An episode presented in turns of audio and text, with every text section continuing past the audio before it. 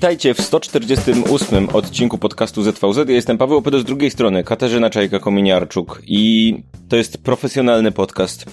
Więc postanowiłem zmienić swoje życie i nie wypiłem dzisiaj napoju energetycznego na literę M. Chciałem powiedzieć tak, żeby, y, żeby nie podawać marki, ale wyszło jakbym pił, wiesz, mefedron, nie? Albo coś takiego. Albo MDMA. Kto wie, kto wie. Więc y, zdrowio, zdrowo, ale piję kawę, więc y, zobaczymy jak nam to wyjdzie. Nie wiem, mamy jakieś ogłoszenia na start, czy od razu jedziemy z, naszym, z naszymi skomplikowanymi tematami popkulturowo-niepopkulturowymi? Nie wiem, nie wydaje mi się, żebyśmy mieli jakieś niesamowite ogłoszenia. Słuchaj, ja mam ogłoszenie, podcasty nie umierają. Oj nie. Ale prasa może trochę umiera, więc będziemy dzisiaj o tym rozmawiać, czy prasa jest do czegoś potrzebna i y, co się może z nią stać w najbliższych latach i czy powinniśmy kibicować, żeby wreszcie umarła, czy może zupełnie odwrotnie. Y, ale o tym później. Na razie nasza część popkulturowa, która tym razem będzie chyba wyjątkowo krótka, ale intensywna. Intensywna jak lista, jak karta na czasie na YouTube.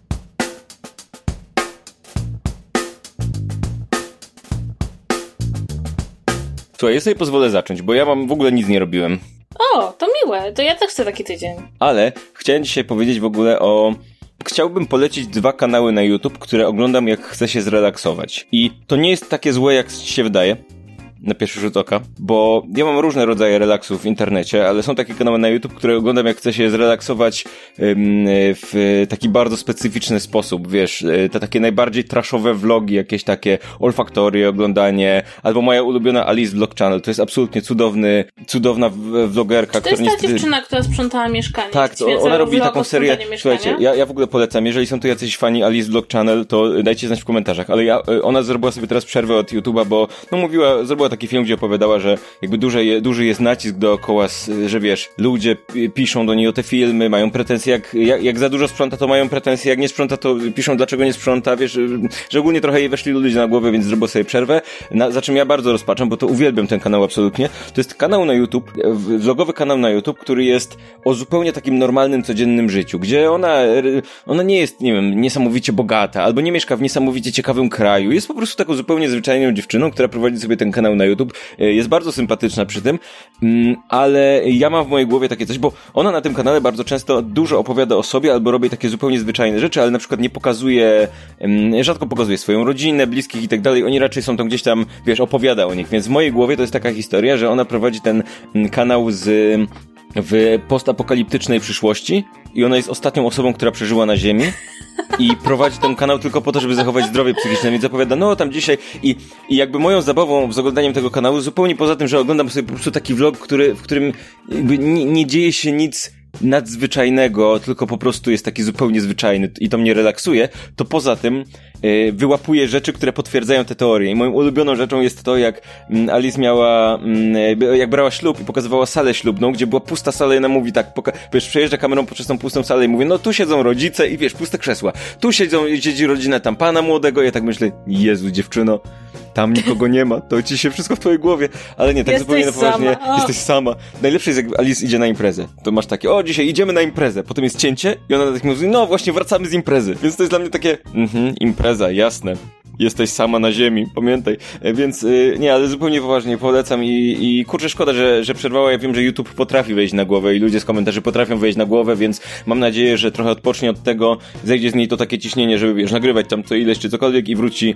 Ym, no bo słuchaj, nigdzie indziej na YouTubie nie ma 15-minutowego timelapse, jak ktoś sprząta, nie? Jakby to jest jedyny content na świecie. Uwielbiam. Jak ona recenzuje środki do mycia tam łazienki czy coś i wiesz, wącha je i recenzuje i mówi, że za bardzo y, ten, że za bardzo pachnie octem, wiesz, środek. Aha. Musiałem sobie skojarzyć z Jezusem z jakiegoś powodu, nieważne. W że za bardzo, za bardzo jej octem pachnie, nie? Środek do mycia prysznica, nie? Tak, no, no, no okej, no, dzięki Alice. Super, nie, jest kochana. Więc to są, to, ale to nie o tym dzisiaj chciałem powiedzieć. Ja teraz o innym rodzaju relaksu. Mhm. Kojarzysz ASMR, tak? Tak, kojarzę. Kompletnie mi to nie robi. Jakby absolutnie. y, I, roz, y, I tak, inaczej, mnie to irytuje. Mnie irytuje słuchanie tych wszystkich dźwięków, one mnie denerwują, tak? Ale mam coś, I, ale rozumiem, dlaczego to działa, bo mam coś, co mnie relaksuje w podobny sposób. E, I są dwa kanały, które bardzo mocno polecam. Są też inne z podobnych kategorii, ale te dwa są moje ulubione, e, bo z reguły te inne pole, pole, po, pokazują tylko te rzeczy, których dotyczą, do czego przejdę zaraz, ale nie komentują tego w żaden sposób, a te dwa są, to są takie, gdzie prowadzący po prostu opowiadają o tym. I to jest kanał, jeden to się nazywa Luke Towen, to jest, zakładam imię i nazwisko prowadzącego, a drugi nazywa się Bar Metal HW. Linki do tych kanałów wkleję w opisie, bo, no bo, no bo żebyście nie musieli przepisywać ze słuchu. I Luke Towen to jest koleś, który robi makiety na YouTubie, a Bar Metal mhm. HW to jest gość, który robi, który odnawia restoraki, e, restoraki, od, odnawia restoraki, połączyłem słowie, ze słowem restore, e, więc restorakuje, można powiedzieć, czyli odnawia restoraki, samochody po prostu takie, te, takie zabawkowe, nie? I obie te rzeczy są niesamowite, no bo to, to jest tak, ten gość od makiet, wiesz, robi ci makietę od zera, nie? Najpierw stawia taką podstawę z drewna, potem tam, nie wiem, po, e, wiesz, kupuje modele już takie gotowe, wiesz, budynków, ale one, on je jakby customizuje, no bo to z reguły te, te jakieś tam modele, no to są takie dość proste, on je, wiesz, maluje, poprawia, przycina, robi dziury w nich, nie dziury, e, wiesz, potem zbiera gdzieś tam ziemię z, z ogródka, którym potem ją przesypuje przez sita, żeby odpowiedniej grubości ten i tam, wiesz, obsypuje klejem, a potem sypie tą ziemię, robi z jakiego, robi tam, łączy jakiś klej z czymś tam, żeby zrobić, żeby zrobić wodę, tam robi jakieś mechaniczne części nawet, że są takie makiety, w których, wiesz, samochody ci jeżdżą na, na nich, absolutnie to niesamowicie wygląda. Jakieś pociągi tego typu. I wiesz, to, to trwa, bo to są filmy, które mają, nie wiem, godzinę i w ogóle polecam to oglądać w dwukrotnym przyspieszeniu, czy coś takiego, bo absolutnie y, według mnie one mają, on, on spokojnie mógłby to przyspieszać, bo to leci praktycznie, wiesz, jeden, y, jakby w normalnej prędkości leci. Y, jak oglądasz to w dwukrotnym przyspieszeniu, nawet nie zauważysz, że jest przyspieszone, nie? Bo to tak wygląda, jakby tak mogło być. Więc ja oglądam to akurat w dwukrotnym przyspieszeniu, ale to jest coś, co mnie niesamowicie relaksuje. W ogóle polecił mi to Dawid Adamek z, ze sfilmowanych na, y, na Twitterze gdzieś tam to wrzucał i, i więc zakochałem się absolutnie. Za to rzecz, która, którą znam już znacznie dłużej, no to jest ten Bar Metal HW, który um, odnawia samochodziki i i on to robi w ten sposób, że wiesz, zaczyna od samochodu, który jest zniszczony, pogięty, zardzewiały, po czym robi, rozkłada go na części pierwsze, po, tym, po czym robi jakieś, jakąś totalną magię, nie? Zanurza go w jakimś płynie, podpiętym do prądu i on tam przez 24 godziny, wiesz, yy, odrdzewia się, potem używa jakichś różnych, różnych rzeczy, żeby tam, wiesz, tą wyczyścić tą karoserię, potem te koła wymienia, odnawia, robi, wiesz, i, i restoruje ten, ten malutki resorak do, do stanu yy, w zasadzie pierwotnego, czasem robi też customowe rzeczy, w sensie wiesz, bierze jakiegoś resoraka i przerabia go na tego samego resoraka, ale w wersji z y, Mad Maxa, nie? Więc tam dorabia mu jakieś malunki, jakieś takie rzeczy i tak dalej. Wygląda to ekstra. I to jest znów taka rzecz, że wiesz, w, w obu tych przypadkach to jest gość, który w dość długim filmie robi rzeczy, jakby oglądanie, jak ktoś maluje samochód, czy, czy nie wiem, stawia drzewka z, sztuczne, czy tam, nie wiem, modeluje fale obijające się o brzeg jakiejś tam skały, no to, to, to nie brzmi jak coś ciekawego, ale z drugiej strony to jest coś, co mi przynajmniej, nie wiem jak, to zależy pewnie od człowieka, nie? Mi ASMR nie, nie sprawia przyjemności, ale mi sprawia straszną satysfakcję oglądanie, jak z tego niczego powstaje ten niesamowicie wyglądający model, model albo z, tych, z tego właśnie zardzewiałego resoraka powstaje coś, co wygląda jak nówka sztuka, wiesz, yy, jest prosto z fabryki i więc polecam, jeżeli, jeżeli coś, to, to jak w jaki sposób o tym opowiadam sprawia, że e, wydaje wam się to ciekawe, no to mówię, linki do tych obu kanałów znajdziecie w opisie i więc ode mnie to tyle, więc to tyle z mojej popkultury. Alice Vlog Channel, a, też uwielbiam, absolutnie polecam, najlepsza na świecie. E, Luke Towan i Bare Metal HW. No, więc może dajcie znać, bo może wam się to podoba, bo ja mogę raz na jakiś czas polecać, polecać kanały na YouTube. Ja słuchaj, ja mógłbym zrobić cały odcinek o Adriannie Skon. To jest najlepsza rzecz na, na, na, na na YouTubie. To jest tak abstrakcyjnie kretyńskie, że daje tylko i wyłącznie czystą radość. I to jakby, to jest, wygląda jakby to miało tak być, więc y, mam nadzieję, że tak jest. Więc super, Adrianna Skoń, najlepsza, najlepsza osoba na YouTubie. Też, też polecam. Ale tu wam nie opowiem, tu musicie w ciemno, na główkę skoczyć. Adrianna Skoń, znajdźcie sobie, mam jednorożca sobie wpiszcie. I, i żegnajcie żegnajcie. No, e, więc tyle ode mnie. E, Kasiu, co tam ambitnego u ciebie? Pewnie jakiś serial oglądałaś yy, o... O prądzie? O prądzie. Coś o prądzie może nie? Nie, to znaczy ja udałam się do kina na Krainę Lodu 2. No bo uznałam, że z tych wszystkich premii, które wchodziły w ostatni piątek, ta budzi moje największe zainteresowanie. I muszę powiedzieć, że na początek przerwę takie... Ci, przerwę ci, ja, bo ja, ja o tym ciągle zapominam. Od pięciu odcinków próbuję to tak? powiedzieć. Tak? Zauważyłem, że w naszym najnowszym sezonie muszę ci powiedzieć, to jest nowe, ja się z tobą absolutnie zgadzam. Dobra, dobra. Zauważyłaś to? Muszę ci powiedzieć. Muszę ci mu. Ja, wszyscy cały czas musimy coś powiedzieć. To jest po prostu, to jest nasz nowy catch, catchphrase. Catch musimy to, na, muszę ci powiedzieć, że koszulki z tym zrobimy. Muszę ci, ja ci muszę powiedzieć. No, ale co mi musisz powiedzieć o tym? Muszę ci powiedzieć, że że tak, że ja nie jestem fanką pierwszej e, Krainy Lodu. Nigdy, nigdy nie, nie załapałam tego fenomenu. Uważam, że ten pierwszy ten film ma dużo luk fabularnych i jest taki no, nie, no, nie jestem jego fanką, ale z czasem nauczyłam się go mniej nienawidzić. Ci zaplątani lepsi, ja też uważam. E, załapałam jak, jakiś tam, jakąś tam sympatią. No i teraz przyszła Kraina Lodu 2 i byłam bardzo zaintrygowana tym, co, co, co tutaj się uda dodać do tej opowieści. I poszłam do kina i ku mojemu zaskoczeniu, kiedy teraz czytam recenzje, które są w większości niesamowicie krytyczne, ten film nie jakoś mnie nie pogłuszył, nie wydaje mi się jakoś super mega ciekawy, ale nie jestem na niego tak obrażona jak bardzo, bardzo wielu krytyków i w ogóle wielbicieli Disneya. E, sama fabuła jest, e, no nie ukrywam, dosyć, dosyć taka sklejona na ślinę, bardzo wyraźnie widać, że twórcy pragnęli z jednej strony zaproponować coś nowego, e, a z drugiej strony powtórzyć schemat fabularny z poprzedniej części, gdzie jakby Elza zostaje rozdzielona z Anną i Anna z Krzysztofem, bo to są trzy podstawowe postacie, podążają jej śladem i to właściwie trochę tak jest. Coś Elze, która która jest już królową Arendelle, wzywa na daleką północ, jest to jakiś tajemniczy głos, jakieś pragnienie, żeby się tam udać. No i ta podróż na północ, po której jakby celu jeszcze nie znamy na początku, okazuje się takim wyjaśnieniem pewnych tajemnic, między innymi tajemnicy skąd Elza wzięła swoją e, magiczną moc. Tego potrzebowaliśmy, poznać wszystkie tajemnice. Od samego początku jakby roz, rozwikłanie tej zagadki nie jest trudne, ponieważ no jakby jest to zagadka detektywistyczna na poziomie bardzo, bardzo dla dzieci. Przy czym oczywiście tutaj pojawiają się jakby to jest ten taki minus tych drugich części, w którym dorzuca się nowe informacje, które sprawiają, że pierwsza część trochę przestaje mieć sens, głównie nowe informacje o rodzicach Elzy i Anny, ponieważ e, to, co ja, jakby czego ja bardzo nie lubiłam w pierwszej części, to ci rodzice zachowywali się z wielkim strachem wobec e, mocy swojej córki, jakby wmuszali ją w to, żeby ją ukrywała i ukrywała samą siebie. To, czego się o nich dowiadujemy w drugiej części, sprawia, że ich postępowanie kompletnie nie ma sensu, bo doskonale powinni sobie zdawać sprawę, jakie moce tutaj działają. Ale, ale, niezależnie od tego, jak bardzo nie podobał mi się ten film pod względem fabuła, właściwie nie zrobił na mnie jakiegoś większego wrażenia, to jest to absolutnie przecudowna animacja. Głównie dlatego, że jest tam bardzo, bardzo dużo animacji wody. Woda się, jeśli jest dobrze zanimowana, jeśli jest ładnie... Kasiu, ja myślę, co ty, co ty próbujesz powiedzieć, że ten film ci nie... Nie, ale woda ładnie animowana. Tak, tak, Słuchaj, to chcę powiedzieć. ja bym to połączył. Woda i jeszcze wziąć ten prąd i już mamy wtedy Woda z prądem się dobrze łączy, nie? Nie, ale jest tam, jest tam na przykład taki dosyć, dosyć, no naprawdę przepiękna scena, kiedy Elza jakby próbując dostać się do miejsca, do którego się bardzo trudno dostać, biegnie po morskich falach na koniu zrobionym z wody i jest to absolutnie przepiękne. Jest tam bardzo, bardzo dużo takich scen, które po prostu pod względem tego, jak zostały zanimowane, są przepiękne. I jakby jest to film, który ogląda się z przyjemnością, bo on jest po prostu bardzo, bardzo ładny.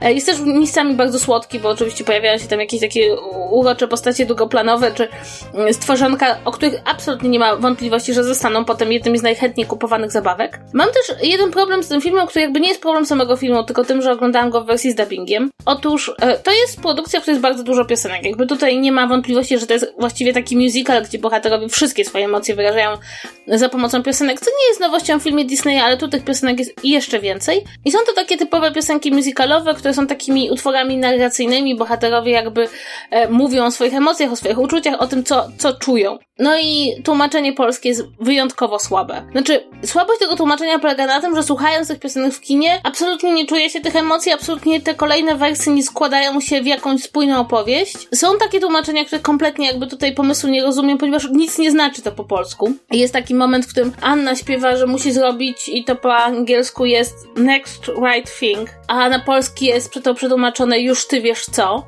I to się w ogóle nie ma sensu w tym momencie. Słuchaj, mam, to jest doskonały pomysł na tłumaczenie do Hamiltona. Right hand man jako już, już ty wiesz kto. W ten sposób w ogóle można bardzo dużo rzeczy po sobie w tłumaczeniu poprawić. No i jest ta główna piosenka, która miałaby zastąpić Let It Go e, i to jest w oryginale Into the Unknown, a po polsku jest przetłumaczone Chcę uwierzyć snom. I ja wiem, że ilość e, sylab się zgadza, ale to nie znaczy to samo.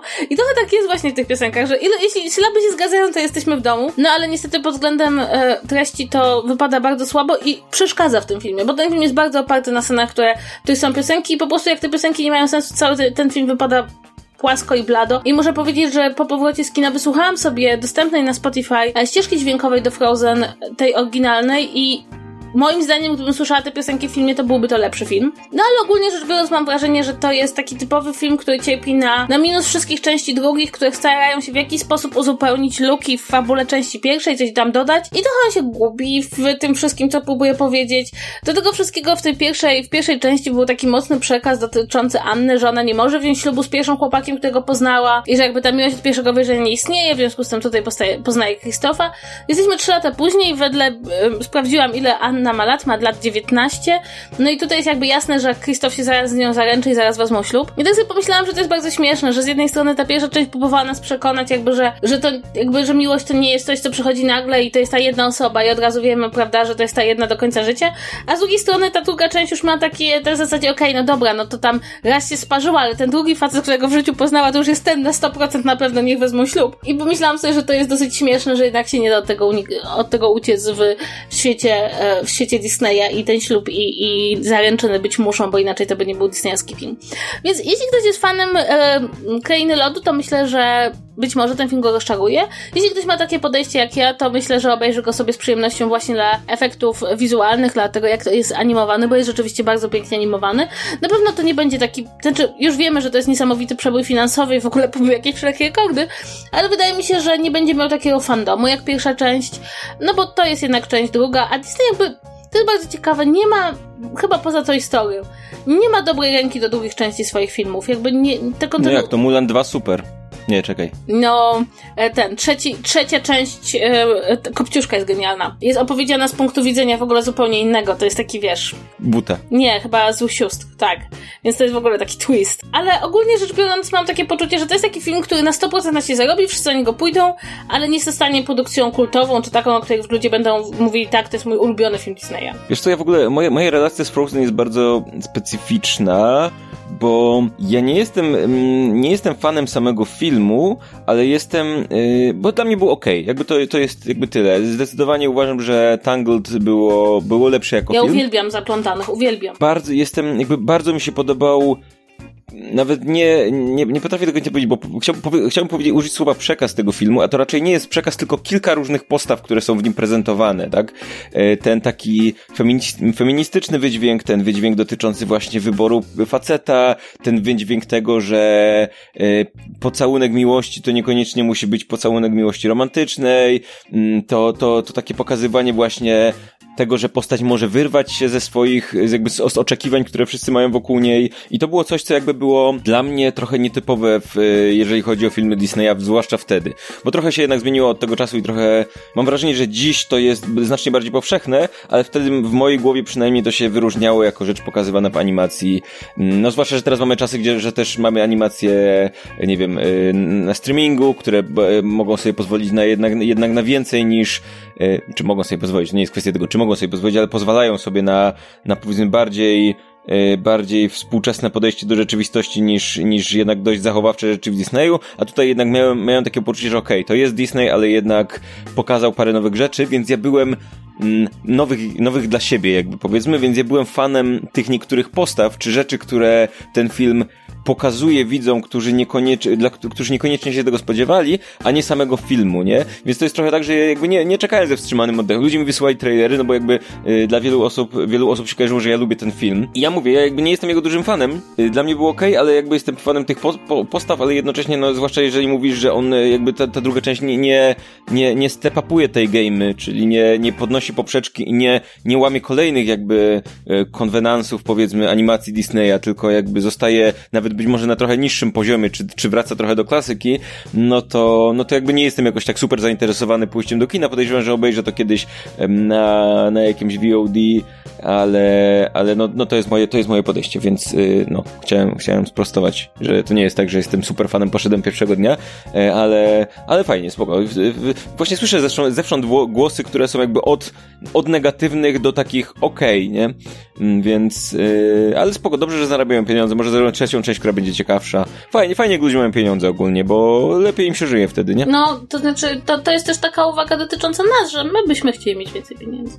Tak, tak, no my możemy, jakby tam ktoś w Disneyu miał, to wiecie, no wy, wyślijcie Możecie nam, dać, my, my, my, coś z nimi zrobimy, na pewno. Za dużo macie. Tak. macie, macie dużo, to sobie ten. E, dobra, i słuchaj, to, to chyba tyle, jeżeli chodzi o nasz tak. wstęp. Wyszło nam 20 minut i tak. I tak, to nie, nie może być Nawet krócej. jak nie mamy o czym mówić. Tak. Nawet jak nie mam o czym mówić, wyszło na 20 minut, więc teraz mm, po pierwsze napiszcie komentarz. W ogóle to jest moje ulubione. Napiszcie komentarz, kiedy się kończy część wstępna. Zapomniałem zupełnie o tym, że 90% ludzi nie, nie, nie słucha nas na YouTubie, więc y, jak słuchacie na Spotify, to fajnie. Albo gdziekolwiek indziej tak naprawdę, to fajnie. Idźcie na YouTube, zobaczcie komentarz. Nie, napiszcie, że, że teraz jest, y, kończy się część popkulturowa i przechodzimy do głównej. Na, na wypadek, gdybyśmy trafili na jakichś takich słuchaczy, którzy nie chcą słuchać pop, o popkulturze, ale chcą o prasie. Kto to jest, Kasia, twoja rodzina? No, mój tata słucha. Cześć, tato! E, dobrze, więc wracamy do was za chwilę.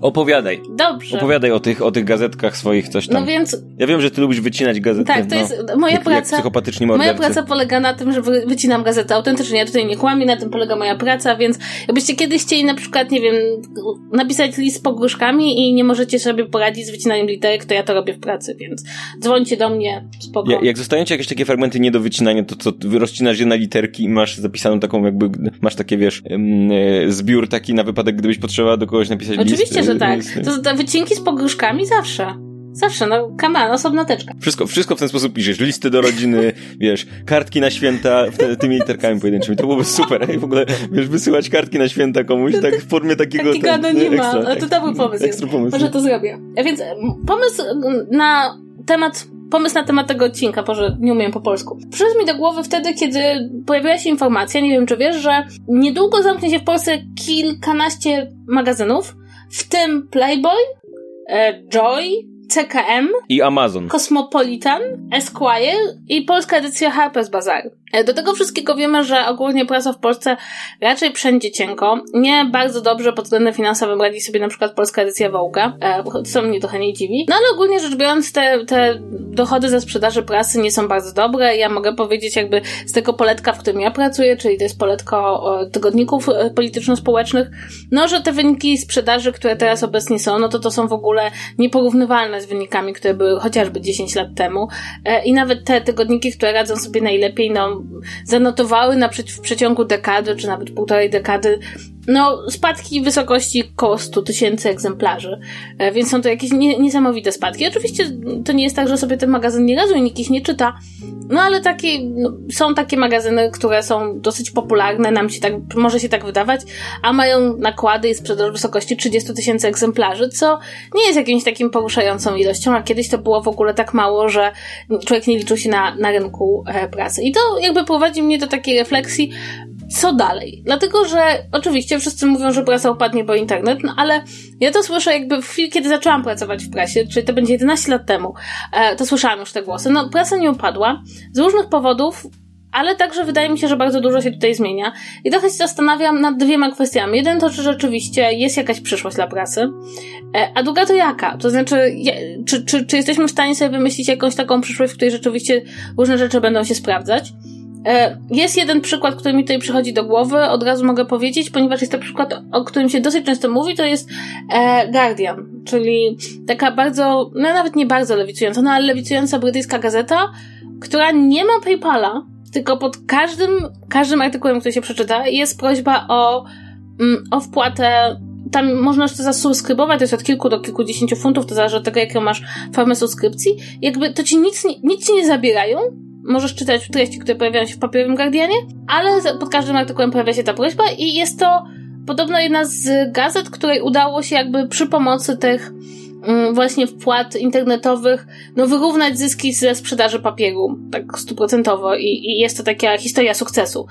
No ale jest to także historia sukcesu, która wiąże się bardzo mocno z wykorzystaniem internetu. To jest taki mój wstęp i tutaj jestem ciekawa, jakie ty masz wizje. Wiesz co, jeżeli chodzi o coś takiego jak upadek prasy, to tutaj, to dla mnie istotne jest to, jakby jaka jest definicja upadku i jaka jest definicja prasy tak naprawdę, nie? No bo tak, z jednej strony myślę, że jak się mówi, że prasa upadnie, no to raczej nikt, kto, kto mówi o tym na poważnie, nie spodziewa się tego, że po prostu z dnia na dzień wszyscy stwierdzą, dobra, zamykamy, albo, albo, albo wiesz, albo że to jest coś, co to nagle, nie wiem, z dnia na dzień, z miesiąca na miesiąc, czy z roku na rok się stanie, że prasa upadnie w ciągu tego czasu, bo jakby, tak to, to jest jak ze zmianą pokoleniową, nie? Zmiana pokoleniowa to jest coś, o czym się mówi, co się obserwuje patrząc do tyłu, ostatnio w ogóle e, rozmawiałem e, z, z Asią, rozmawialiśmy o tym, jak czas płynie. W sensie rozmawialiśmy tak, wiesz, z punktu, dosłownie o, wiesz, z punktu widzenia tego, w jaki sposób mózg ludzki odbiera czas naukowo, tak, nie? Że nie, czas zawsze odbierasz w, wydarzenie zawsze odbierasz w jakimś określonym kontekście, nie? W sensie mózg człowieka polega na, jest urządzeniem do rejestrowania zmian, więc y, z tego co pamiętam, jakby zmiana, która, zmiana, którą jako człowiek jesteś, w ogóle ostopuję teraz strasznie, ale dążę do czegoś, nie? Zmiana, którą jesteś w stanie świadomie zauważyć, to jest bodajże tam 0, jakiś 1 czy 0,2 sekundy. W sensie to jest twoja, to jest jakby czy za rok, nie, nie wiem, no nie, nie, nie, wymyślam w tym momencie, Wyda, tak gdzieś tam jest moje skojarzenie, ale jest jakaś tam, jakiś tam ułamek sekundy, który jest tym takim, wiesz, podstawową, podstawowym refleksem, takim naj, naj, naj, najbardziej ten, ale to nie jest tak, że twój mózg nie zauważa więcej, po prostu twój mózg zauważa najbardziej istotne zmiany w otoczeniu w tej, w tym czasie, ale tak samo, to, to samo dotyczy każdej rzeczy. Jeżeli się zastanowisz, wiesz, co ci się zdarzyło wczoraj, to przypomni, to twój mózg podsunie ci rzeczy, które będą najbardziej istotnymi zmianami w ciągu danego dnia, tak? Jeżeli się pomyślisz, co się zdarzyło w ciągu ostatniej godziny, to też ci podsunie naj, największe zmiany. Jeżeli zapytasz, co się stało w ciągu ostatniego roku, też ci podsunie jakby rzeczy, które jakby naj, miały największą, największy wpływ, naj, najbardziej zmieniły o twoje otoczenie, nie? Mm, I tak samo się analizuje historię. Jeżeli byś przeanalizowała, wiesz, jak sobie pomyślisz średniowiecze, to do, w głowie ci się pojawiają rzeczy, nie, nie, nie, wiesz, nie, nie, nie pojedyncze dni, gdzie że ktoś tam wyszedł, nie wiem, i wylał pomyje na, z wiadra gdzieś tam na coś, tylko że, tylko jakby największe, najbardziej istotne zmiany w rzeczywistości, a jak pomyślisz o miliardzie lat, no to też sobie pomyślisz o, wiesz, o, no tych, o, jak tam ludzie, wiesz, zeszli z drzewa, nie? I dlatego jak się patrzy na historię i patrzy się w tło, to się, to się myśli o takich dużych zmianach, ale trzeba pamiętać o tym, że te duże zmiany nie następują z dnia na dzień. I tak samo jak zmiana pokoleniowa, to nie jest coś takiego, że okej, okay, dzisiaj kończymy pokolenie jedno i zaczyna się drugie, no tylko, że ludzie rodzą się co minutę, tak? W sensie na całym świecie przez cały czas rodzą się ludzie i jakby nie ma takiego wyraźnego, te, to, ten wyraźny, wyraźny przeskok między pokoleniami to jest coś, co się określa patrząc na historię, bo się patrzy, o tu było tak, a tu było inaczej, więc gdzieś w ciągu tych 20 lat się zmieniło to pokolenie, nie? Ale to nie jest tak, że ono się zmieniło z dnia na dzień. I ym, dlatego Y, trudno, w momencie, w którym się mówi o jakichś zmianach w, w, w przeszłości, to tro, znaczy w, analizując historię, to trochę inaczej jest, jak się jest ich świadkiem. Dlatego mm, według mnie jakby y, w cudzysłowie śmierć prasy, czy, czy upadek prasy, to nie jest coś, co nastąpi z dnia na dzień, albo w jakiś taki bardzo nagły sposób, tylko to jest to, że wiesz, ludzie, którzy się wychowali z prasą, umierają stopniowo. My w tym momencie jesteśmy tym pokoleniem, gdzie jakby, no nasi rodzice dużo czytali prasy, podejrzewam, że my, no, no to jakby zawodowo, tak? Ale jakby, no mówię, ja jako nastolatek kupowałem gazety, yy, czy magazyny jakieś o giereczkach, czy cokolwiek. No jakby to jest dla mnie naturalny środek, yy, nośnik informacji. No ale dzisiejszy piętnastolatek no to czy on ma jakiś kontakt z prasą tak naprawdę na tym etapie? W sensie inny niż to jest to, co rodzice czytają, czy, czy poprzednie pokolenie? No bo po co tak naprawdę? No już nie potrzebuję mieć gier na płytach dołączonych do CD Action. Nie potrzebuję mieć, nie wiem, filmów. No co, po co mu prasa tak naprawdę? Do, do, czego to służy? To jakby to jest ten. Więc to jest jedna rzecz. Na czym polega y, ten upadek? Myślę, że to jest coś, co będzie następować, będzie następować stopniowo wraz z wymieraniem ludzi. I to jest trochę tak, że jak się, jak się jest prasą, ja często słyszę coś takiego, że ze strony różnych, różnego rodzaju nie wiem, mediów albo, albo które, które trochę odchodzą albo są trochę przestarzałe, wszyscy, podejrzewam, że jak się zapyta ludzi z prasy, to wszyscy ci powiedzą, że prasa ma się świetnie, nie? No tylko, że jakby ta definicja świetnie się zmienia z czasem. Y, sama powiedziałeś, jak bardzo spadły nakłady, ale jakby, ponieważ one spadają stopniowo, to wszyscy cały czas mówią, nie, no okej, okay, no działa, nie, jakby żyjemy sobie. Mm, więc to jest jedna rzecz. Druga rzecz to jest, jaka jest definicja prasy, no bo tak jak mówimy, prasa w jakiś tam sposób przechodzi do internetu. Tylko, że mm, dla mnie przede wszystkim, no tym takim kryzysowym momentem, który był, to, było, to była ta próba jak, którą chyba już powoli zaczynamy mieć za sobą, ta próba jak prasa próbowała przenieść swój model biznesowy jeden do jeden do internetu. Czyli sprzedawać dosłownie wydania gazet na, nie wiem, na tablety czy komórki, gdzie płacisz, klikasz, pobierasz i czytasz, przeglądając stronę za stroną. Potem był taki moment, gdzie te wydania były takie trochę bardziej interaktywne, a teraz chyba wszyscy uznali, ok, to jest chyba ten etap, gdzie po prostu musimy robić rzeczy w internecie i zrobić sobie model biznesowy w internecie. I teraz ym, dla mnie najbardziej istotne, ponieważ już mówię długo, więc teraz powiem ci, rzucę ci taki mój, mój jakby, co uważam na ten temat, a ty powiesz, co sądzisz o tym, co ja uważam. I wtedy ja powiem, co, co sądzę o tym, co ty uważasz na temat tego, co ja Fajnie, uważam. Fajnie, że powiedziałeś, jak działa dyskusja, bo może nasi słuchacze jeszcze się nie tak. zorientowali.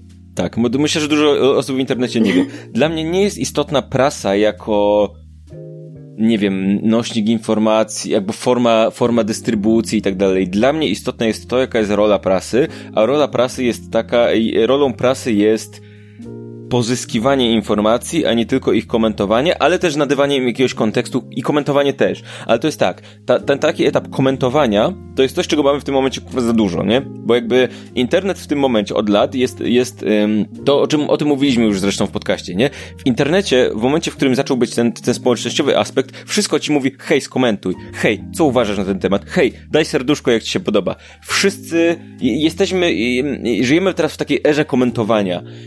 Z, zniknął ten taki wyraźny podział pomiędzy ludźmi, którzy tworzą i komentują informacje, a ludźmi, którzy są odbiorcami. Dziś wszyscy jesteśmy też źródłami informacji, bo każdy może napisać posta, wrzucić zdjęcie, napisać tweeta, skomentować czyjegoś posta, jakby to się bardzo zrównało.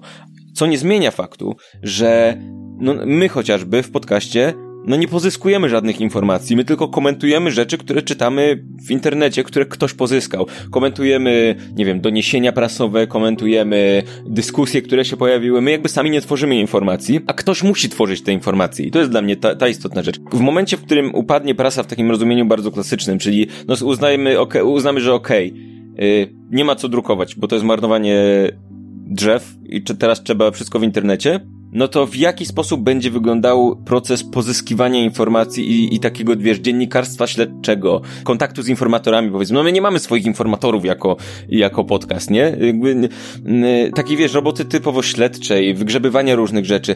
Tej rzeczy, która jest jakby tym takim, tym, tym punktem zapalnym, z którego potem wynikają komentarze i który często ten punkt zapalny jest tym malutkim, tak? Bo często dyskusja wokół danej, danego tematu jest tym, co jakby pochłania wszystkich, pochłania czas, jest największe, no ale ktoś to musi zacząć, nie?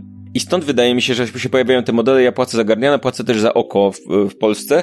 I za oko zacząłem płacić niedawno, dlatego, że zorientowałem się, kurde, to yy, czytając któryś raz zorientowałem się, kurde, to jest już któryś raz, kiedy znajduję informację taką autorską na oko press, która pochodzi, którą oni skądś wygrzebali. Oni po prostu widzę, że zrobili robotę dziennikarską, dotarli do jakiejś informacji, zapytali kogoś o coś, co, coś wyciągnęli i potem to się roznosi w mediach. Już często potem, jak już się roznosi, to już się nie podaje skąd to pochodzi, ale na tyle często to pochodzi od nich, że uznałem, okej, okay, niech oni te roboty robią. Nawet jeżeli nawet jeżeli ja często do tej informacji w gruncie rzeczy docieram już w innych mediach, bo ona jest już przeanalizowana na wszystkie te, to ona na tyle często pochodzi od nich, że stwierdziłem, dobra, no potrzebujemy tego jako społeczeństwo. Więc to jest, to jest moja taka skrócona opinia. Znaczy ja zgadzam się z tobą, ponieważ właściwie... Ze wszystkim, co powiedziałeś, nie, dobrze. Bo ja bym tutaj oddzieliła dwie rzeczy, bo to, co ty powiedziałeś, to jest powód, dla którego potrzebujemy dziennikarstwa. E, I tego dziennikarstwa niezależnie gdzie ono jest uprawiane. To znaczy, czy ono jest uprawiane w mhm. internecie, w, czy, czy w papierze. I to się z tą zgadzam. Bez dziennikarstwa,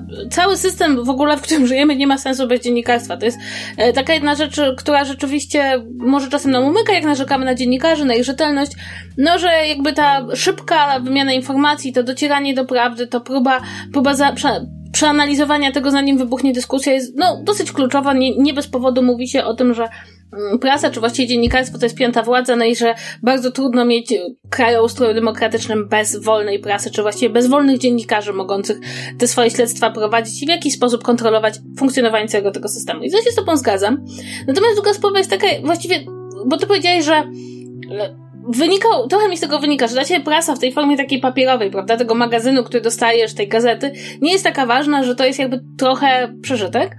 A ja z kolei mam takie podejście, które jest być może, no, też jakieś wynika z tego, jak pracuję, że to ma swoje plusy. E, nie dlatego, że ja tak strasznie kocham papier i chcę wycinać po prostu wszystkie drzewa, tylko dlatego, że gazeta, jak się ją tworzy, to bardzo często stanowi taki jakby spójny, tematyczny czy ideologiczny pakiet, w którym e, te artykuły nie są tam rzucone zupełnie bez sensu, zwłaszcza w przypadku tygodników i miesięczników, tylko mają jakiś swój klucz doboru. I tu mogę przykład magazynu, który czytam po prostu zawsze, nie przegapiłam żadnego numeru od lat i który kocham, to jest czasopismo Ekrany. Czasopismo Ekrany jest wydawane, jest to czasopismo filmoznawcze i, i takie coraz bardziej popularne filmoznawcze, jest wydawane z pomocą krakowskiego filmoznawstwa i to na przykład ostatni numer, który w ogóle kocham i uważam, że jest genialny, jest poświęcony kinu jako przestrzeni. Jest tam bardzo dużo różnych artykułów, które są wzięte z bardzo różnych źródeł, od bardzo różnych osób, poruszają różne aspekty i jakby czytając ten jeden magazyn miałam takie poczucie, że każdy z tych tekstów jest lepszy, ponieważ one są razem. I jednocześnie miałam poczucie, że to się bardzo słabo da sprzedać po prostu w w internecie, dlatego że jakby gazeta skłania do tego, żeby przełożyć następną stronę, żeby wiesz, przeczytać od deski do deski. W internecie nie ma tego, nie ma w ogóle takiej potrzeby. Nie tak samo czytamy w internecie, prawda? E, czytamy jeden artykuł tutaj, jeden artykuł tam, nudzi nam się w połowie, a tutaj mamy jakąś taką zwartą całość. I, i tak samo sobie myślę czasem o tygodnikach społeczno-politycznych, które tam wychodzą raz na tydzień. No, to jak, jak to tygodniki właśnie? E, I one są związane właśnie takim jakimś ideologiczną postawą czy spojrzeniem na świat. E, czasem te teksty nie są o tym samym, ale ze sobą bardzo korespondują, jakby po, po lekturze takiego tygodnika widzisz pewne rzeczy inaczej, bo te teksty są obok siebie. I to jest dla, dla mnie coś w prasie, co jest w dużym stopniu wartością trudną do zreplikowania w internecie. Nie mówię, że w ogóle tego się nie da i że tekst czytany w internecie jest czym kompletnie innym niż czytane w prasie, ale to jest dla mnie wartość, którą bardzo trudno inaczej, inaczej jakby zaproponować. I wydaje mi się, że też, że jeszcze jest jedna sprawa dotycząca tego, że dla mnie śmieć prasy to jest przede wszystkim takie wyrzucanie z prasy tego, co naprawdę jest niej niepotrzebne, tak? To znaczy, na przykład moim zdaniem czasopismo takie jak Cosmopolitan i Joy nie mają sensu. Dlatego, że Cosmopolitan i Joy spokojnie może zastąpić internet. No bo jakby trochę tak jak były takie czasopisma jak Avanti idziemy na zakupy, tak? Gdzie pokazywał ci, co mają sklepy w swojej ofercie, tak? No komu to jest potrzebne dzisiaj? To absolutnie może znaleźć e, w internecie i absolutnie możesz sobie przeczytać te, porównać ceny, czy nie wiem, zrobić sobie quiz, jaka jest twoja ulubiona pozycja seksualna, tak? To coś, co kosmopolitan mógłby ci zaproponować. Jaką pizzą jesteś? No come on. Słuchaj, w internecie są teraz takie quizy, o których w prasie się nawet nie śniło, totalnie. Tak. Słuchaj, nawet, nawet słuchaj, ciekawostki z chwili dla ciebie. Jest taki profil na Facebooku, yy, Katarzyna Czajka się nazywa? To jest nawet lepsze. Nawet lepsze. Znaczy, historię z chwili dla ciebie. Tak, to jest śmieszna Wszyscy historyjki. się śmieliśmy i poklepowaliśmy półdek. Więc dla mnie to jest też takie coś, że zaczynają odpadać magazyny, które są rzeczywiście kompletnie, e, kompletnie niepotrzebne, ale z drugiej, ale już tak kończąc to, to z drugiej strony widać, że jest pewien rodzaj magazynów, które moim zdaniem kwitną i to są te takie, to są te takie gazety, które właśnie stawiają na to, że ty chcesz usiąść z nią i poczytać, tak? To, że mamy przekrój, to, że mamy pismo, e, to, że bardzo często właśnie lepiej od samego tygodnika sprzedaje się jego dodatek psychologiczny, który jest tak ładniej wydany i ma tylko tekst o psychologii. Więc wydaje mi się, że to jest trochę tak, że prasa trochę odpowiada na jakąś naszą taką potrzebę, żeby usiąść i poczytać coś od deski do deski e, i żeby to nie był jeden tekst, tylko żeby to było kilka. I, I jest coś takiego w siedzeniu z gazetą przy kawie, co, co jest pewną przyjemnością, którą może zbyt mało prasa sprzedaje, sprzedając głównie to, że jest po prostu ważna, bo jest ważna. Nie jestem w stanie powiedzieć na 100%, czy czy zgadzam się z tobą, bo uważam, że to w ogóle nie jest kwestia tego, jaką ktoś ma opinię, nie? Rozumiem, co chcesz powiedzieć i jakby widzę też tę potrzebę, tylko to jest teraz tak dla mnie. E, faktem dla mnie jest to, że mamy w tym momencie, że jakby w tym momencie już ludzie, którzy się teraz rodzą, czy ludzie, którzy się, nie wiem, rodzą od nastu lat, to już są ludzie, którzy się od początku, wiesz, wychowują z pełnym dostępem do internetu i bez tak naprawdę jakiejkolwiek potrzeby fizycznie, wiesz, sięgnięcia po, po prasę, nie? Tak? Bo, no bo myśmy się jeszcze wychowali na etapie, gdzie kiedy mieliśmy tę prasę, ja teraz już w zasadzie, no okej, okay, no, no, y, przekrój i pismo, no to, to te dwa, które wymieniłaś, to są, to są rzeczy, które są u mnie w domu i Vogue, nie? I jeszcze Asia czy czyta tego cookbooka? Asia czyta jeszcze cookbooka, tak. Bo to też jest taki, takie pismo z wyższej półki, prawda? Tak, tak, tak. I teraz mm, jakby to, to, i to jest dla mnie tak. Nie potrafię na 100% powiedzieć, ale pytanie jest takie, czy ta potrzeba, o której mówisz, jest na tyle istotna, że to pokolenie, które się teraz rodzi, też ją poczuje i sięgnie po prasę w tym celu, chyba że bo to jest jedna droga. Druga droga jest taka, że ta potrzeba jest, jest istotna, ale po prostu musimy sobie wypracować, w jaki sposób tę potrzebę spełnić w internecie w jakiś sposób, nie? E, I wydaje mi się, że jeżeli ona nie jest, nie będzie na tyle istotna, że, że jakby z jednej strony nie będzie się dało jej przełożyć na internet, ale z drugiej strony nie, nie, nie sprawi, że prasa będzie w stanie przetrwać, no to znaczy, że nie była aż tak bardzo istotna, jak się wydawało. Ale uważam, że jest duża szansa, że jest. Przy tym sądzę, że to jest tak, że myślę, że prasa pójdzie, ta, ta fizyczna, drukowana pójdzie w takim kierunku e, dobra luksusowego. Dlatego, że powiedzmy sobie szczerze, mm, słuchaj, muszę ci powiedzieć tak, muszę ci powiedzieć, tak to było, powiedzmy sobie szczerze, czy muszę ci powiedzieć? Muszę ja ci muszę powiedzieć tak, tak w każdym razie, muszę ci powiedzieć szczerze, że jak weźmiesz internet i jak weźmiesz ładnie wydany magazyn, nie mówię tutaj, wiesz, o, o gazecie codziennej, która jest na papierze toaletowym i wygląda jak kupa, tylko mówię ci tutaj, wiesz, o piśmie właśnie, albo o przekroju. Pięknie, piękne rzeczy, absolutnie. Pismo, niesamowite ilustracje w środku i tak dalej, y, typogra, wszystko ten. No to pismo jest w tym momencie poza tym, to y, jakby staje się czymś więcej niż nośnik informacji, tak? Staje się jakby towa- czymś, co jest ładne, designerskie, wygląda dobrze i tak dalej, i tak dalej. Produkcja takiego magazynu jest y, jakby droższa niż wydrukowanie e, gazety na papierze toaletowym, ale dla mnie właśnie to jest, to jest ten kierunek, nie? Prasa jako, ym, jako trochę droższe, bardziej specy- może nie specjalistyczne, ale dobro luksusowe na bardziej ambitne powiedzmy tematy, jako coś takiego, gdzie faktycznie dostajesz to A, super designerskie, B w pakiecie i fizyczny, ten fizyczny aspekt, jako aspekt właśnie czegoś takiego, wiesz, trochę jak, jak to, że masz e-booki, ale jeżeli masz książkę, która jest świetnie wydana z wielkimi zdjęciami na cudownym papierze, to ona, to to jest jakby plus tego, nie? W, nie, w przypadku niektórych książek, które, do których twoim jedynym podejściem jest to, że masz dostać po prostu litery i chcesz prze, przelać te informacje z, z nośnika do mózgu, no to w tym momencie e-book jest wygodniejszy. Ale w przypadku innych książek, mm, mam na, na półce w tym momencie książkę o realizacji Hamiltona, nie? No to to jest książka, której bym nie chciał mieć w e-booku, come on, bo tam jest, wiesz, tam jest no wszystko no tak, po prostu tak. zrobione. Ten, nie chcę e-booka, dziękuję, naprawdę żegnam, nie?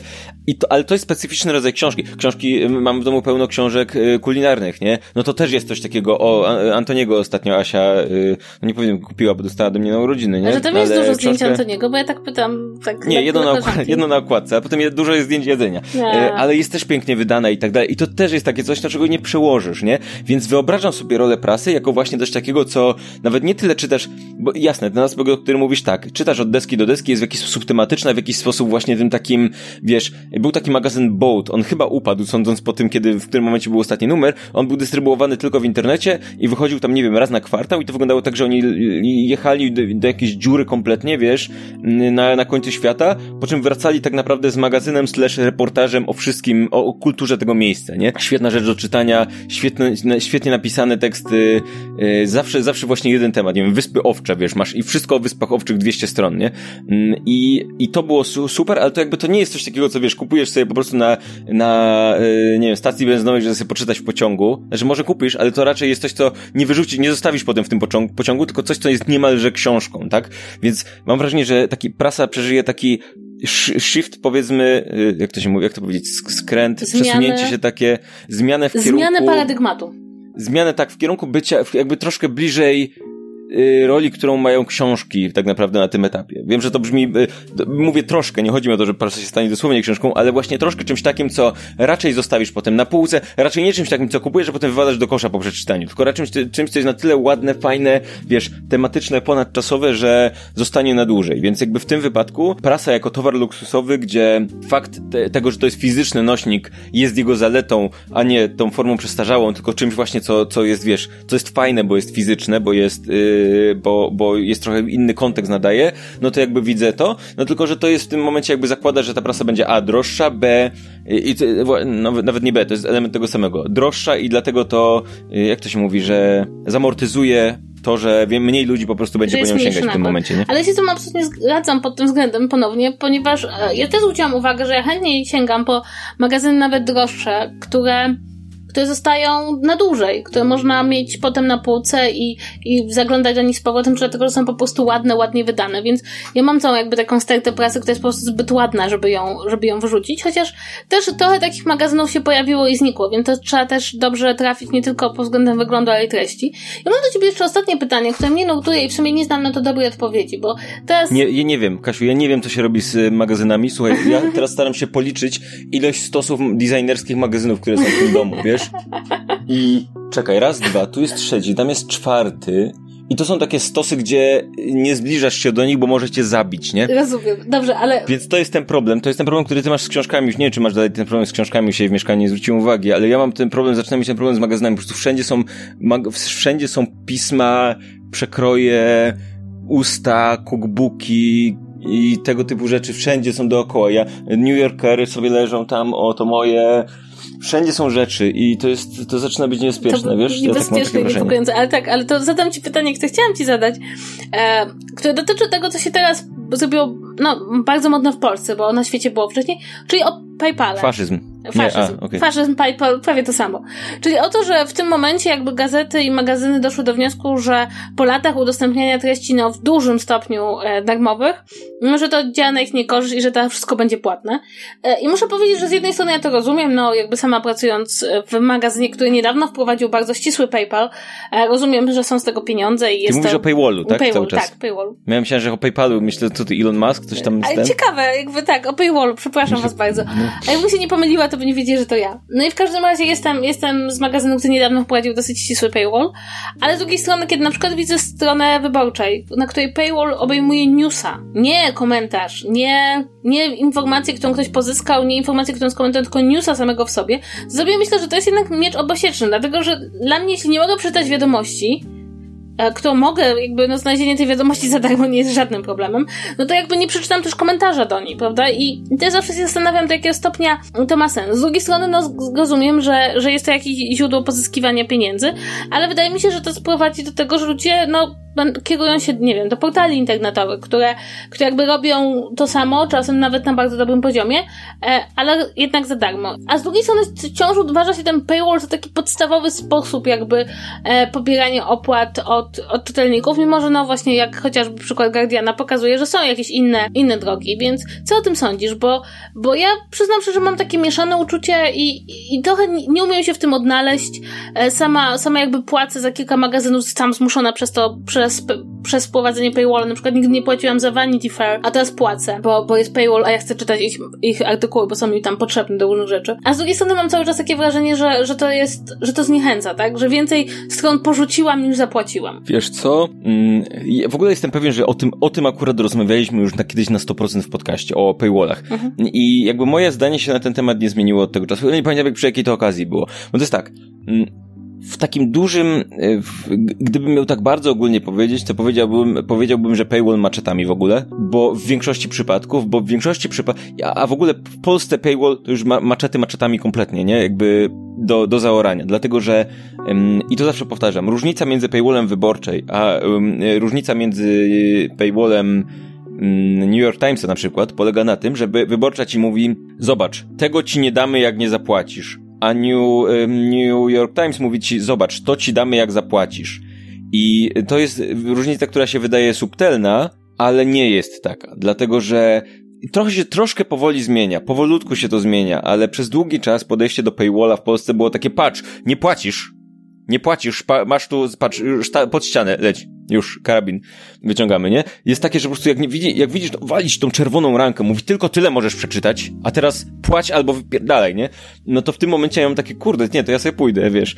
E, w momencie, w którym e, jeżeli, jeżeli marka, prasa, ktokolwiek, jakakolwiek strona, nie, nie tylko dotycząca informacji, jakakolwiek strona chce mnie zachęcić do tego, żebym im płacił za coś, to muszą, muszą we mnie wzbudzić taką postawę, że ja wiem, że dostanę jakąś wartość za to że dostanę coś dodatkowego, co ja chcę, a nie takim hej, nie dostaniesz jak nie zapłacisz. Bo jak ktoś mówi hej, nie dostaniesz jak, jak nie zapłacisz, ale mi nadal nie zależy na tym, żeby czytać wyborczą, czy, czy no, trochę się tej wyborczej, bo to jest taki mój przykład, gdzie faktycznie no, po prostu lecą rzeczy, czytam to, mógłbym to przeczytać gdziekolwiek, więc ja po prostu wtedy, okej, okay, kopiuję tytuł tego newsa, wpisuję go w Google i obok jest link do Onetu, który mówi to samo, nie? Jakby, który mówi o tym samym i kompletnie nie jestem przywiązany do tego, że miałbym to akurat przeczytać w wyborczej, więc wyborczą to maczetami tam, ale przede wszystkim to jest tak, że ja bym chciał się dowiedzieć, bo zobacz, jak czytam Guardiana, to tam nawet nie ma tego, to co mówisz, tam nie ma tego paywalla, ale ja czytam Guardiana i to jest na tyle jakościowe, że jak na końcu jest tam hej, rzuć tam parę funtów, żeby wspierać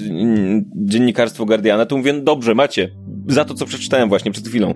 Bo to było na tyle dobre, tak? Jak czytam wyborczą, no to dostaję, wiesz, dwa nagłówki, gdzie mam pół newsa, po czym rozjaśniony tekst, a teraz nam zapłać. To zobaczysz, co dalej, nie? A my tak, no, nie, to może nie, wiesz.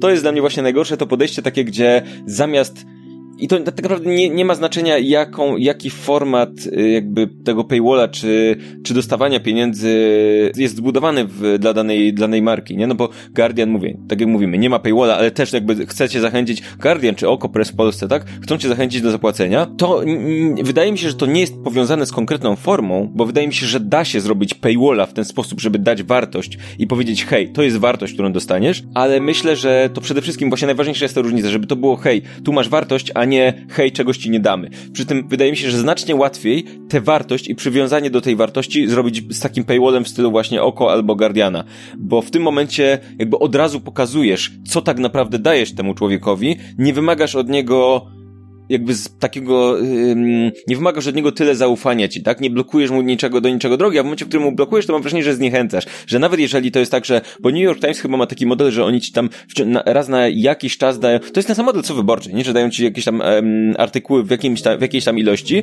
tylko że ja co wchodzę na tą, tą wyborczą, to zawsze mam ten limit już, już wykończony, przykryty, tak, nie? Tak. A w New York Timesie, w aplikacji przynajmniej jest tak, że mam codziennie ten limit dam na kilka tych artykułów i, o, i i to z reguły są jakościowe rzeczy. To nie jest tak, że ja trafiam o newsa mi ktoś podesłał, tylko wchodzę i świadomie czytam o długi tekst, analizę i jakby, więc widzę tą wartość, którą dostaję, ale jednocześnie nie czytam na tyle często, żeby, żeby potrzebować i przekraczać ten limit, nie? Ale wydaje mi się, że w momencie, w którym jest Guardian i w którym mhm. czytasz i masz to i czytasz, wiesz, jeden, drugi, piąty, w ogóle się wciągniesz tego Guardiana, już nie możesz wyjść, i, i, a cały czas widzisz to, że hej, potrzebujemy kasy, żeby istnieć, no to jakby mnie to bardziej przekonuje osobiście. No ale przede wszystkim mówię, najgorsze i maczetami to jest to takie hej, nic ci nie damy, teraz nam zapłać, bo nie bądź złodziejem. Tak. W ogóle to jest takie prawie, wiesz, prawie, prawie jak te antyadblokowe wszystkie, nie, bo, nie kradnij, nie?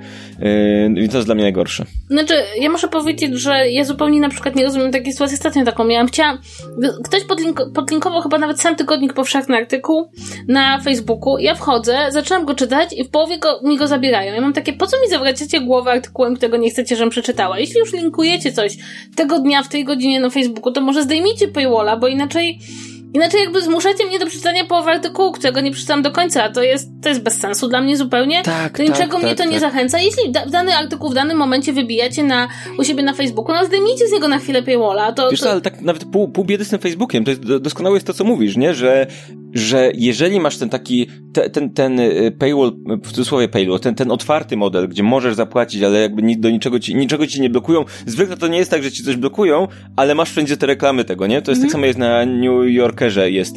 Jak czytasz, no to wszędzie masz, o tutaj, tu zapłać, tu zapłać. Mm, I, y, i więc jakby to, to, to jest ta rzecz. One, on, dostajesz ten kontent, ale może cię irytować, że cały czas ci pisze, że masz, hej, masz darmową wersję, nie?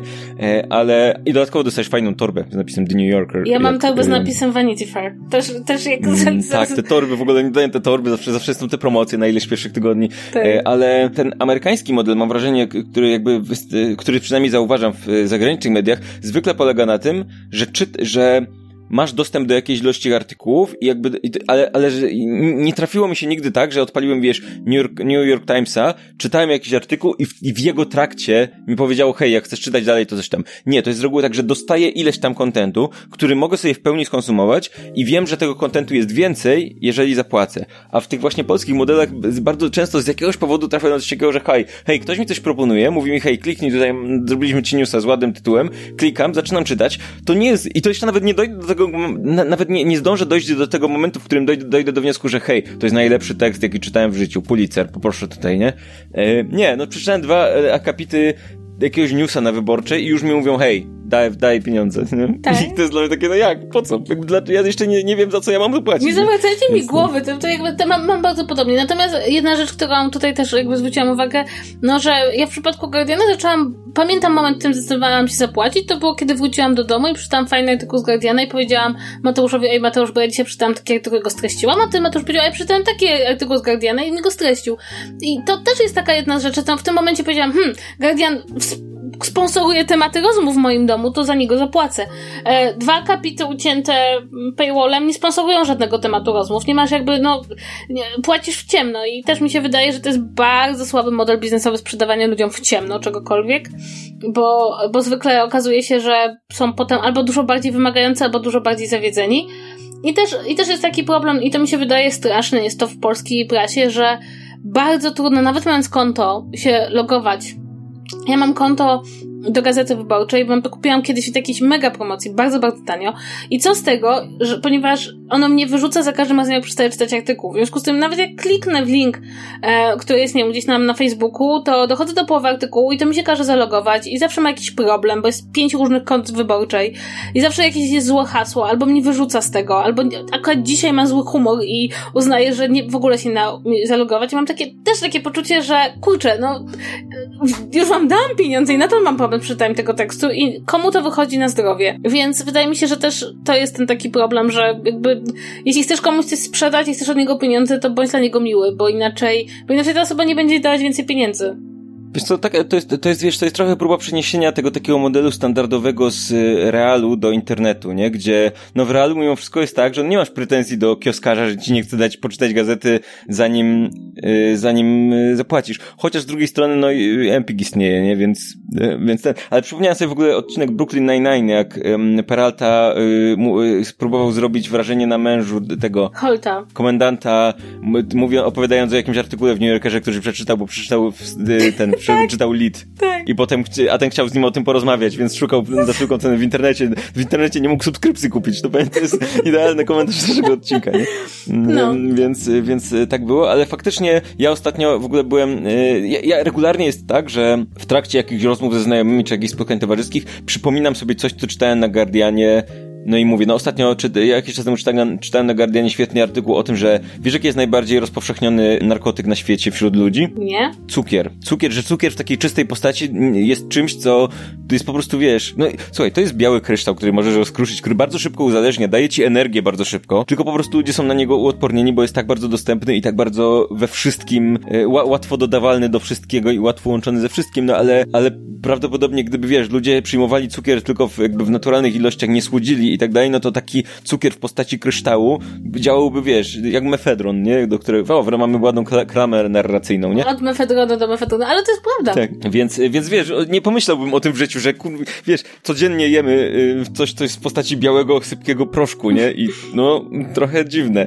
Y, no, ale więc, więc ciekawostka. Y, no, ale to mówię, teraz możemy sobie zacząć streszczać artykuł z Guardiana, ale Yy, uważam, że tak, że to jest najlepszy model. Po prostu dać, to jest internet, więc ludzie są w internecie mimo wszystko tym naturalnym, yy, naturalnym podejściem do internetu jest to, że masz dostęp do informacji, a nie jest tak, że musisz za coś zapłacić, żeby to zobaczyć. To jest jakby te, to, to, to, to powszechniejsze podejście do internetu. Nie mówię, że tak działa cały czas, ale przynajmniej, wiesz, w momencie, w którym jest coś, co jest płatne, to przynajmniej są, wiesz, triale mające 30 dni albo coś takiego, gdzie możesz faktycznie, wiesz, skorzystać z tego bardzo mocno. E, są w internecie czymś naturalnym, zaczynają być konta rodzinne. Zobaczymy, co będzie teraz, bo wiesz, no Apple teraz pcha tą taką, e, ten taki pomysł, żeby każde konto było kontem rodzinnym, bo skoro i tak, to jest znowu dostosowanie rzeczy do internetu, tak? Skoro i tak ludzie się dzielą tymi kontami, dzielą się nimi kompletnie jakby niezależnie od tego, czy mieszkają w tym samym budynku, czy nie, no to niech każdy konto będzie już kontem rodzinnym.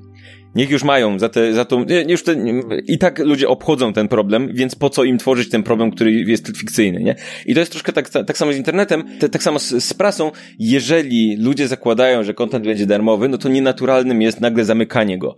Ale z drugiej strony w internecie coraz częściej jest tak, że ludzie są przyzwyczajeni, jakby ludzie coraz częściej, mam wrażenie, że trochę w drugą stronę doceniają wartość rzeczy. To znaczy, tak samo ten fenomen takich rzeczy jak tam Patronite, Patreon i tak dalej, i tak dalej, czy w ogóle wkład jakichś takich fanowskich, słuchaj, Twitch to jest dla mnie niesamowita rzecz, tak? Ludzie siedzą, grają w gry, opowiadają coś, całą, jakieś historie, prowadzą program rozrywkowy online i ludzie, którzy kompletnie tego nie muszą zrobić i bardzo często nic za to nie dostają, wpłacają im pieniądze. Wpłacają, żeby o coś zapytać, wpłacając, żeby po prostu ich wesprzeć. I czasem to naprawdę niemałe kwoty, tak? Ludzie dostają, nie wiem, od, nie, nie wiem od kogo, od szejków oglądających Twitcha dostają, wiesz, jakieś tysiące dolarów nagle nic tego nizowego. Z reguły to są kwoty bliżej, bliższe 10 dolarów, ale wiesz, mnie się zdarzało, jeżeli spędziłem wieczór przy kimś, kto prowadził jakiś ciekawy, mnie się zdarzyło i wpłacić, i zdarzało mi się dostać, nie? Jak robiłem live'y, które były gdzieś tam, o nie wiem, analizie popkultury i tak dalej, i tak dalej, dostawałem jakieś takie do, donacje po, nie wiem, pięć dych, po stówie na przykład, bo ktoś po prostu mówi, ok, przez dwie godziny opowiada, że o analizie popkultury i mnie to ciekawi i czuję, że mnie to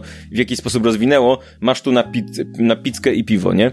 Więc ja wtedy super. Więc, więc internet zaczyna być taki, że jakby odchodzi się od tego takiego podejścia, że płacisz zanim zobaczysz content, ale zaczyna być takie, zaczyna być naturalne dla ludzi w internecie takie podejście, że jeżeli spośród tego całego oceanu treści, która często jest strasznym krapem, jest coś, co daje ci wartość, to jesteś w stanie za to zapłacić post factum, jakby nie dostając nic za to, albo dostając tylko takie, wiesz, uprzejmościowe rzeczy w rodzaju, hej, możesz sobie emotkę teraz jakąś, jakąś tam użyć, nie? Ale tak naprawdę masz ten content nawet jeżeli nie zapłacisz, co wydaje mi się całkiem interesującym, interesującą zmianą społeczną. Nie wiem na ile jest w dużej skali i na ile się zachowa, ale wydaje mi się ciekawe, no. Tak, i wydaje mi się też, że jest jakaś takie skłonność do płacenia, kiedy jesteśmy obdarzeni pewnym zaufaniem, kiedy to nie zmusza nas się, żebyśmy zapłacili, tylko prosi się nas, czy sugeruje się nam, że możemy zapłacić, bo wtedy jakby ta motywacja do płacenia jest zupełnie inna. Nie płacę dlatego, że muszę, ale płacę dlatego, że że mogę, że chcę, że to jest, e, że lepiej się wtedy czuję ze samym sobą, kiedy zapłacę komuś za fajny content,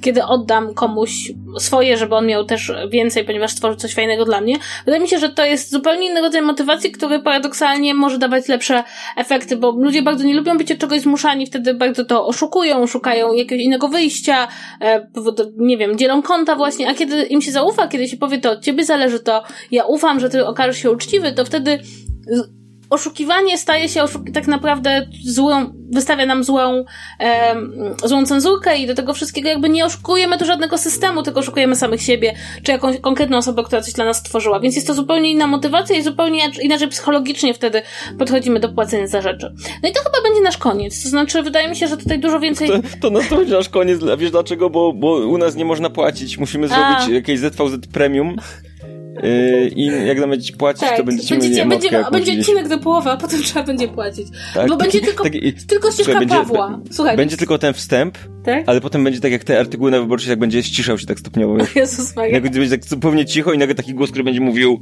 wykorzystałeś już swój miesięczny limit ZVZ, teraz zapłać pieniążki, załóż tu premium i będzie reszta odcinka. Ja, ja uważam, że powinniśmy dawać tylko jedną ścieżkę, na przykład tylko twoją.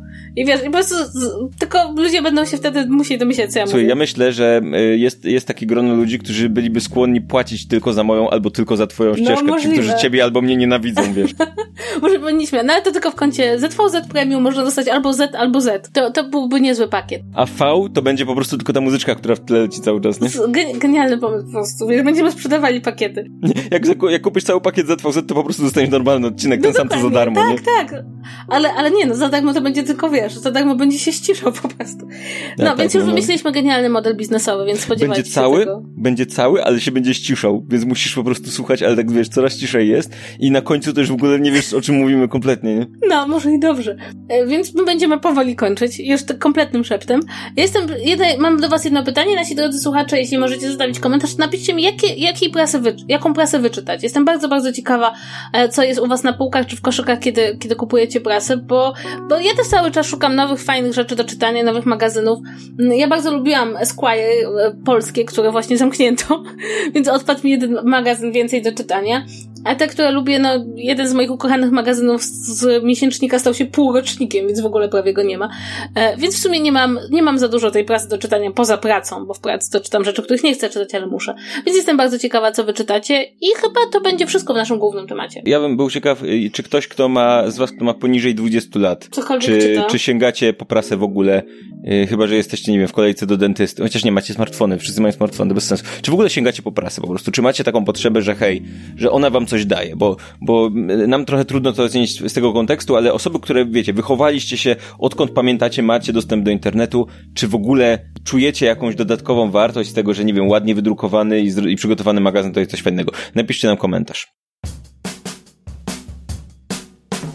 Dobra, słuchajcie, to jest odcinek 148, co oznacza, że jeszcze zostały dwa odcinki do końca sezonu, więc wchodząc na sklep zvz.pl możecie nam właśnie zapłacić jednak. Wprawdzie nie za odcinek żaden y, bez jednej osoby, ani y, bez muzyki, ani nic takiego, żaden premium, ale możecie kupić koszulkę tego dziesiątego sezonu specjalną. Ona po zakończeniu sezonu przestanie być dostępna, e, a nie, ja już nie obiecuję, że się pojawią wzory tam, bo ja muszę prostu, ja muszę do tego usiąść, ale nie obiecuję, już od, od początku tego sezonu obiecuję, że ten sklep ogarnę i cały czas go nie ogarniam. Więc kiedyś będzie sklep. To, kiedyś w rzeczywistości, kiedyś znajdziemy się wszyscy w takiej rzeczywistości, w której istnieje sklep y, naszego podcastu i możecie tam kupić rzeczy. Na razie jest kilka wzorów, i, ale takich bardzo podstawowych, ale zrobimy ten wzór z, muszę ci powiedzieć szczerze, czy, czym, czy czymś, więc y, kiedyś to się to pojawi, więc zapraszam sklep zvz.pl. Być może jak korzystacie, jak, jak słuchacie ten odcinek, wiecie, w, nie wiem, w 2030 roku, robicie sobie powtórkę, pozdrawiam wszystkich w 2030 roku, y, to, to ten sklep już jest. Ale może już nawet był i zniknął. To, to już tak, mo, może tak być. Może już teraz nie istnieje. Jak to ale to dlatego, że już istnieje. Ale to dlatego, że cywilizacja nie istnieje i jest podstawa. Tak, może też tak być, nie?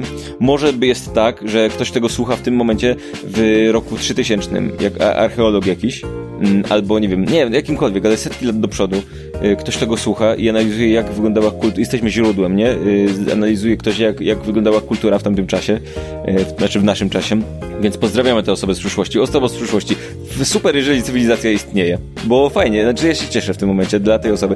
Chyba, że na przykład ktoś tego słucha w jakimś archiwum w postapokaliptycznym świecie, gdzie wiesz, resztki ludzi tylko żyją w takich warunkach jaskiniowych tych, w czasach, w, ta, w czasach post, post-apo. Świat, wiesz, jest cały zielony, wszystko już zarosło, a oni chodzą ubrani w, w skóry i wódz ma taką taką na plecach, wiesz, jak to się nazywa, taką pelerynę, taką płaszcz taki zszyty ze starych koszulek ZVZ dziesiątego sezonu z takimi X-ami, bo dla nich to jest, dla tych życi, ludzi, którzy żyją w tej postapokalipsie, to to jest y, symbol władzy. Koszulka ZVZ. I jakby kto ma najwięcej, ten ma, dostaje najwięcej jedzenia. No, w związku z tym kupcie teraz już koszulkę, ponieważ no, nasza cywilizacja się skończy i dobrze, żebyście dostawali dużo jedzenia w tym postapokaliptycznym Tak, świecie. więc kupcie dużo koszulek już teraz, to się przyda. Ja wam gwarantuję. Parę naście, parę dziesiąt lat, bomby wylądują i czy coś. Więc żegnajcie.